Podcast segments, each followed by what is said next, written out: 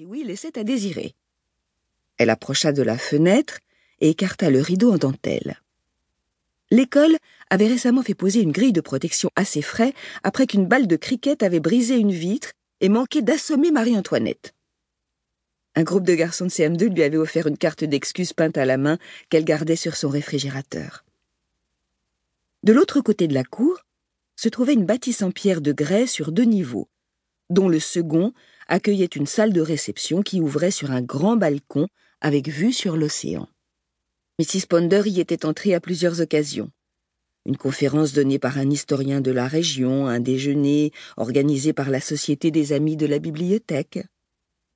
Elle ne manquait pas de cachet. Parfois, d'anciens élèves y célébraient leur mariage. C'était également là que devait avoir lieu la soirée quiz. Objectif récolter des fonds pour acheter des tableaux numériques interactifs. Des quoi? Peu importait.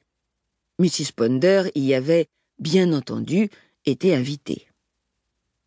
Bizarrement, sa proximité avec l'école lui conférait un genre de statut honorifique, alors même qu'aucun de ses enfants ou petits-enfants n'y avait été scolarisé. Chaque semaine, les élèves participaient à l'assemblée de l'école dans cette même salle.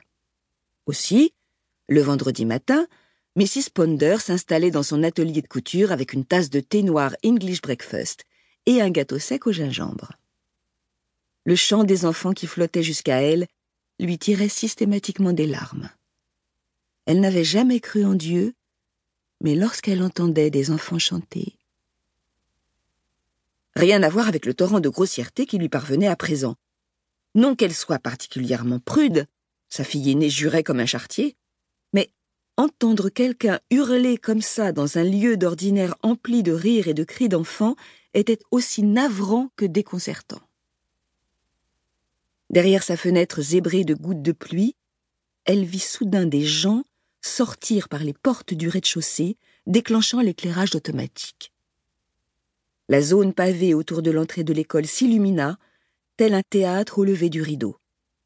Un voile de brume accentuait l'effet dramatique. Quelle étrange vision. Les parents d'élèves de Piriwi avaient un penchant des plus déroutants pour les soirées costumées. Organiser une simple soirée quiz ne suffisait pas. Non.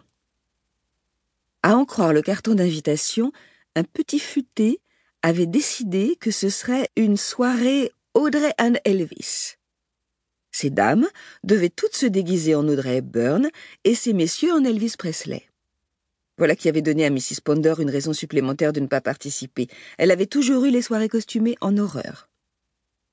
Apparemment, la version la plus populaire d'Audrey Byrne était l'élégante Holly Golightly de diamant sur canapé. Longue robe noire, gants blancs et collier de perles. Les hommes, quant à eux, avaient massivement choisi de rendre hommage au King dans les dernières années de sa vie. Combinaison blanche à paillettes, faux diamants et décolleté en V les pauvres. Ils avaient l'air parfaitement ridicules. Sous le regard observateur de Mrs. Ponder, un clone du King décocha un coup de poing en pleine mâchoire à un autre, qui, basculant en arrière, entra en collision avec une réplique d'Audrey, avant d'être éloigné sans ménagement par deux autres Elvis venus de derrière. Le visage enfoui dans les mains, une seconde Audrey se détourna de ce spectacle visiblement insoutenable. Quelqu'un cria Arrêtez En effet, que penseraient vos magnifiques enfants? Devrais-je appeler la police? se demanda Mrs. Ponder à haute voix. Mais elle entendit bientôt le hurlement lointain d'une sirène et celui continu d'une femme sur le balcon.